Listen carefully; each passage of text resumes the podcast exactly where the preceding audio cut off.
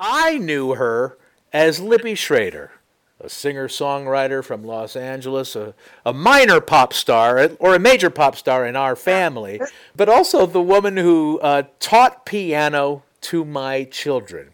You may have read about her as Dr. or soon to be Dr. Elizabeth Schrader, who is currently rewriting everything we know about, about one of the most famous women in history, Mary Magdalene. Are you blowing our minds? Are you casting out the patriarchy? Are you changing? well, maybe. We'll see how successful it is. Good morning, good afternoon, good evening, whatever it is, wherever you are. I'm Austin Tichenor, one third of the Reduced Shakespeare Company, and you're listening to this week's Reduced Shakespeare Company podcast, number 659 Mary Magdalene Revelations.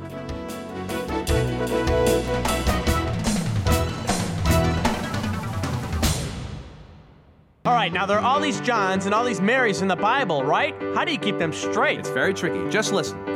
First, there was John the Baptist, and there was John Apostle. One ended up beheaded, the other wrote the gospel, and there were tons of Marys. We don't know where to start, but listen very closely, and this will make you smart. The one was the Madonna, the other was a tart, and that is how you tell the Johns and Marys apart. That's an excerpt from our song Elijah Elisha from the Bible, the Complete Word of God Abridged, in which we explain the many characters with similar names in the Bible. That's a joke, obviously, but our friend Libbie Schrader is doing the same thing, but for real, as part of her doctoral studies at Duke University. Specifically, she's focusing on the sister of Lazarus and whether she is or is not the same as Mary Magdalene. It's all very complicated and cool, and I'll let Libbie explain as best as she can. I went to the garden of the Holy Virgin Mary, most pure, conceived without sin. I was down on my knees with the dirt on my skin, and I asked for the blessing of the Magdalene.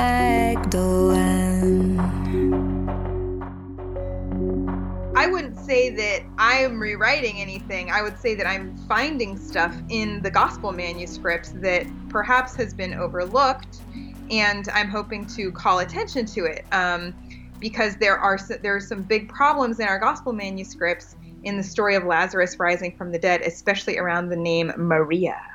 So pretend, if you will, use your imagination and pretend that I'm an idiot. Okay. E- explain to me exactly what you're doing. Um, we wrote a song in the Bible, the Complete Word of God Abridged, about all the different Marys in the Bible. You are literally going down this path and explaining that there explaining the differences between the Marys and that maybe there aren't as many Marys as we think? Well, you only talked about two in your song. You talked about the Madonna and the Tart. yes, right. and there were others. actually more than that. There's more Marys than than um, Mary Magdalene and Jesus' mom in the Bible. Um, so there's always been some confusion though because the name Maria is so common in the New Testament, uh, and there's something in the Old Testament as well. Um, but the the issue is the identity of the sister of Lazarus in the Gospel of John. This is a story that is only in the Gospel of John. And so throughout history, it's always been debated whether Lazarus' sister, Mary, who is sometimes called Mary of Bethany, whether she is the same woman as Mary Magdalene. Um, that's been sort of a question that has been asked. We know that people thought they were the same woman going at least as far back as the third century. So um, that has always been sort of an open question. And I'm saying, basically, with my research, um, by the way, the reason I, so Austin was talking about how I'm a musician, I wrote a song about Mary Magdalene which caused me to look at the oldest manuscript of the Gospel of John, and that's how I became a doctoral student. So it's it's all a little bit weird. and a little bit related. I love that. I love how your art has led to this. There she came to me in a state of grace, bearing things to reveal in this earthly place. Secret songs of the flesh, like a holy hymn. Oh, I asked for the wisdom of a Magdalene. basically, I was looking at the oldest copy that exists of the Gospel of John online, obviously, because you can't just go look at it. It's in Geneva. And um, I saw that the name Mary had been crossed out two times in the story of Lazarus being raised from the dead. And the question, some people think that's Mary Magdalene. And I was like, wait a second. Like, the first time the name Mary had been changed to say Martha. And the second time, the woman's name had been crossed out and changed to say hai adelphai, which, as your son Quincy would know, means the sisters, High wow. Adelphi. And all the verbs have been changed from singular to plural. So um, it looks as though there was one sister, Mary, and then it becomes two sisters, Mary and Martha. And when I was literally just a songwriter living in Brooklyn at that time, um, I found that and I was like, whoa, has anybody done anything about that? And I was asking around on interlibrary loan at the Brooklyn Public Library, and I was reading some stuff, and people said, yeah, the name Mary's changed to Martha. Yeah, Mary has been crossed out to, to say the sisters. And that was kind of the end of the scholarship. Exactly. It's, it's like, whoa. And this is somebody who maybe people think is Mary Magdalene. And so I, I just realized what was happening and I said, "Oh my gosh, now I've got to go get a master's degree and learn ancient Greek." well, you say you say you're uncovering some some scholarship, but it also seems like you're uncovering I don't want to use the word conspiracy, but you're mm-hmm. uncovering a choice that somebody made to cross that name out and change one one woman to two sisters. Yeah, it's all it's a bit complicated to explain because basically we're now going into the land of textual criticism, which yeah. is a very um, specialized scholarly discipline. And the it, it, I shouldn't say that the scribe is changing the story of the Gospel of John. That wouldn't be quite accurate. A better way of explaining it would be that this scribe who's copying, mm, usually people have said around 200 AD. This is called Papyrus 66. It's the oldest surviving copy we have. It was discovered in 1952. Um, people think that the scribe was um, copying around 200 AD, somewhere in Egypt, probably near Alexandria, and that the scribe had two exemplars, that is, two copies to copy from. Hmm. And um, one of them the scribe copied from, and the other one the scribe corrected against. So um, we we shouldn't say that the scribe is necessarily doing anything wrong. The scribe has two copies in front of probably him, and I have theorized that one of the copies, Lazarus has one sister, Mary, and in the other copy, Lazarus has two sisters, hmm. Mary and Martha. And the scribe can see both versions and perhaps is confused and is trying to kind of work with both copies, and it doesn't really work. And so, basically, for five verses in Papyrus 66, this oldest copy that we have of the Gospel of John in, in chapter 11, for five verses, Martha is kind of phasing in and out. You can see that Martha is getting added in John 11, verse 1. You can see that there's one sister that's split in two at John 11, verse 3. There's some other things that are kind of specific to ancient Greek that would be difficult to explain in John 11, verse 4 and John 11, verse 5. And then in the middle of John 11, verse 5, finally, Martha shows up and she's there. And then she's there for the rest of the story, and there's no problems really around her for the rest of Papyrus 66. So I have argued that for the first five verses of the Lazarus story, the scribe is kind of working with both versions, the one without Martha and the one with Martha. And then at John 11, verse 5, the scribe says, You know what? I'm going to copy the version that has Martha. So I'm not saying that the scribe has necessarily done anything wrong. Perhaps somebody before the scribe did something, and the scribe was kind of dealing with the fallout of some sort of editorial choice that had been made by what I believe to be a reader of the Gospel of John in the second century. So a second century reader or editor might have changed something, might have altered the story. And can you speculate why they would want to make that change? Is it in some way to diminish Mary, the sister of Lazarus' role, or to specifically conflate her with Mary Magdalene? Well, here's what I think. If if you just if you um, are really familiar with the Gospel of John and the Gospel of Luke, you know that um, Lazarus' sister Mary is very similar. This is John chapter 11. She's very similar to Mary Magdalene, which is in John chapter 20. Now, the reason this matters is because both of these stories supposedly come from the same evangelist, right? So the same authorial intent. When you become a Bible scholar, you you learn to stop saying like this happened in the, you know in Jesus's ministry or Jesus's life. You say, well, according to Luke, this happened. According to John, this happened, right? Right. So I'm talking about what the evangelist John is intending. Mm-hmm. And I'm saying, look, if Martha's not in this story in the Gospel of John, readers are a lot more likely to think that Lazarus' sister Mary is Mary Magdalene. And the reason for that is because they are so extraordinarily similar. The exact same things happen to them. They watch somebody that they love rise from the dead. They're both named Mary. They're both crying. The- in John 11, Jesus says, Where have you laid him? And he says this to Mary. And then in John chapter 20, Mary Magdalene says to Jesus, I do not know where they have laid him. It's and it's the exact same question basically. Uh-huh. A lot of the same words like stone, tomb, handkerchief, kind of, you know, unique words. And so I'm saying that that's deliberate on the part of the evangelist of the Gospel of John. They want you to notice how similar these Marys are, Lazarus' sister Mary and Mary Magdalene. But look, there's also a different story in the Gospel of Luke of two sisters named Martha and Mary. And they don't have a brother. And that's when Jesus goes to their house and Martha's cooking and Mary is sitting at Jesus' feet. And um, Martha says, Lord, will you tell my sister to help me? And Jesus says, Martha, Martha, you're concerned about many things, but Mary's chosen the better part and it won't be taken away from her. I'm saying that that Martha and Mary, which come from a different author, different evangelist, and they don't have a brother. I'm saying that is a different family. And then in the Gospel of John, we've got Lazarus and Mary. They also seem to be in two different locations. In Luke's Gospel, they're further north. They're probably in Galilee or Samaria, Martha and Mary. Whereas I'm saying Lazarus and Mary lived in Bethany.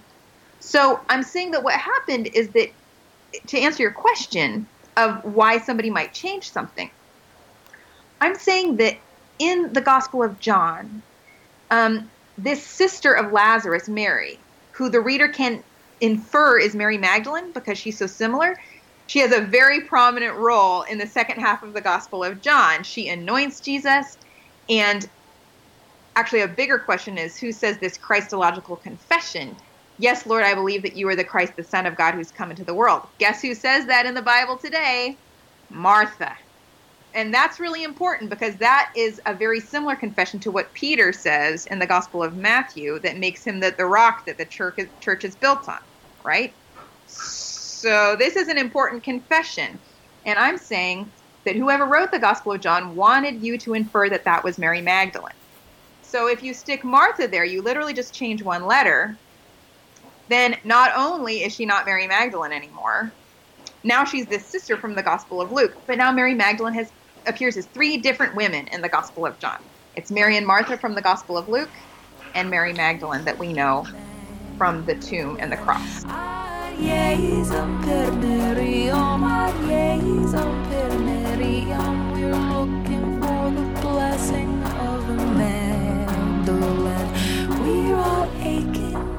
Blessing of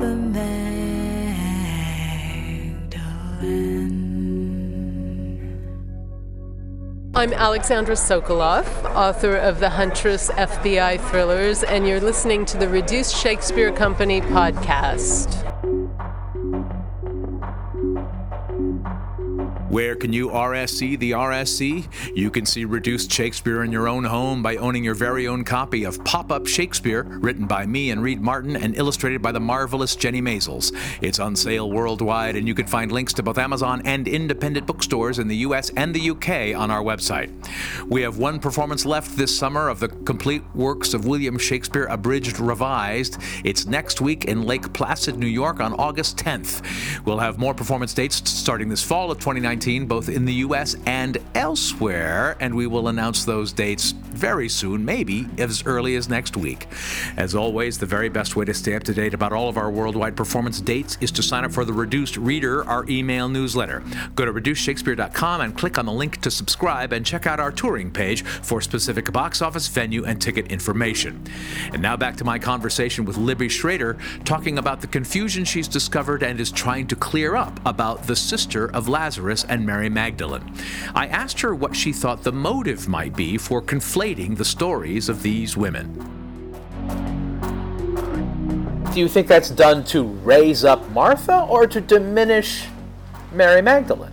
Well, I have argued that this, well, I mean, it does end up raising up Martha, um, but it's basically a way of making, especially with that Christological confession, um, we know that there was some tension around Mary Magdalene in earliest Christianity because of some books that didn't make it into the Bible. These are the Nag Hammadi Gospels, like if you've heard of the Gospel of Thomas and the Gospel of Philip, there's also the Gospel of Mary and this book, the Pistis Sophia, that all show this tension of the male disciples, especially Peter, around Mary.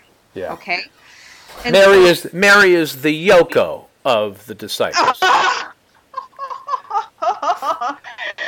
don't know if I would go that far. Um, I'm not going to say anything about uh, Mary's relationship with Jesus here. We're just talking right. about what the evangelist is intending to say about Mary Magdalene. I meant okay. about her impact, not necessarily on her relationship. Oh, her impact. Yeah. Her impact. Um, she well, broke up the band, in other words. She broke up the band. Well, I guess she didn't. I, she didn't break up the band because um, I, what I'm arguing basically is that this sort of trend in early Christianity of the male disciples to have prominence and to have all the authority, especially around Peter, we can see that there was some tension around the figure of Mary Magdalene in these documents that didn't make it into the Bible. And I'm saying, what if that tension that we know was happening in the second or third century, what if that affected how our biblical text was copied?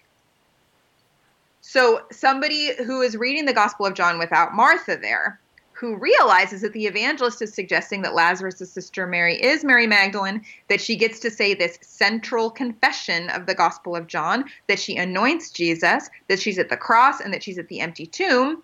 That um, somebody who realizes what's going on says, No, no, no, no, no, no, no. That means that Mary is too prominent and perhaps has too much authority. So, what they do is they just kind of change one letter. They change Maria, which is an iota, M A R I A, to Martha, M M A R theta, Martha. If you change one letter, then um, it's a different woman, and so now there's just lots of women, and it's not so threatening. You know, there's just like a whole bunch of women, and this woman does that thing, and this woman does that thing, and this woman does that thing, as opposed to Mary, who may well be Mary Magdalene, giving this central confession in the Gospel of John. So, what do you think the impact will be of your scholarship? Are are people embracing your interpretation, or are they, or are people threatened by what you're saying? Oh, well, you know, you'd have to ask everybody individually. I've gotten some really strong positive responses. For instance, um, Candida Moss, who's a professor at the University of Birmingham and who writes for the Daily Beast, she wrote a very favorable article about my research last year. Um, Whereas uh, some of the more, I would say, conservative text critics um, are a little bit more measured, and um, they have said to me that they're thinking about it. And they're the thing is, is that people could say, well, maybe Martha was added for another reason, and they could come up with another reason. It's not to do with Mary Magdalene, or they could say, oh, maybe somebody was trying to diminish Martha, but the text of our Bible is what it's supposed to be. And I'm waiting for those arguments. Um, and perhaps they can make those arguments, and I look forward to seeing what they say. But I think that the strength of my argument is that we actually do know that in this time period in Christianity, second, third century, we do know that there were problems around Mary Magdalene. And actually, we see Martha getting stuck next to Mary Magdalene in other places like this at this kind of obscure document called the Epistle of the Apostles and um, this early church father Hippolytus. They stick Martha next to Mary Magdalene in her to actual clearly Mary Magdalene. In, and this is also around the same time period, second, third century. So I'm saying around this time, second, third century, there were problems with Mary Magdalene, and Martha is getting used this figure from the Gospel of Luke is getting stuck next to her to kind of take attention away from her, to kind of diminish her prominence. That's it for this week's Reduced Shakespeare Company podcast. You can find out more about Libbie's work and her music at her website, elizabethschrader.com. Plus, you can order her music on iTunes or buy an actual physical CD at cdbaby.com. Then send us your revelations from the Gospels via email to feedback at reducedshakespeare.com. You can find us and interact with other fans on our dedicated podcast page on Facebook at RSC Podcast, on Instagram at Reduced Shakespeare Company, or on my preferred platform on Twitter at Reduced. You can also follow me on Twitter at Austin Tichenor, and you can follow Libbie on Twitter too at Libbie Schrader. Thanks as always to Not Yet Returned from the Dead Matthew Croke, web services by Ginger Power Limited, music by John Weber and Garage Band, and this week by Libbie Schrader. You've been listening to her song Magdalene, which started off all her research in the first place. Our random fan shout out this week goes to Skull Bath, who follows us on Twitter. No reason, it's just random. Special thanks to novelist Alexandra Sokoloff. And finally, thanks very much to you for listening. I'm Austin Tichenor, 659 1977ths of the Reduced Shakespeare Company. Would you say that you had had a calling to be a singer songwriter and that you now have a different calling, do you think? It's a bit strange, isn't it? To me, like I said, it feels exactly the same on the inside. Like I know it looks different on the outside, but when I was in high school, I suppose it's just like I'm going to be a singer-songwriter, and I did that pretty um, intensely for like 12 years, and I had some successes, some fun stuff happened. And um, then I started to get frustrated with the music business. I don't know if you've heard that the entertainment business can be frustrating. I don't know if you've ever heard that. It's a very well kept secret. um, but what was interesting was that I wrote this song about Mary Magdalene, and it sort of took me along with it. And then my it shifted, and in, in some ways, I'm grateful for this song because it opened up this new path that I am just as passionate about and it seems to be making um, a lot of headway. And especially after many years in the music business, you know, where sometimes it can feel like you're banging your head against a wall in the entertainment industry, to have things open up like this is like it's it's it's really a wonderful feeling. Actually, um, I'm grateful. This podcast is a production of the Reduced Shakespeare Company, reducing expectations since 1981. Go to reducedshakespeare.com for performance dates, actor bios, email newsletters, and so much less. So much less. So much less.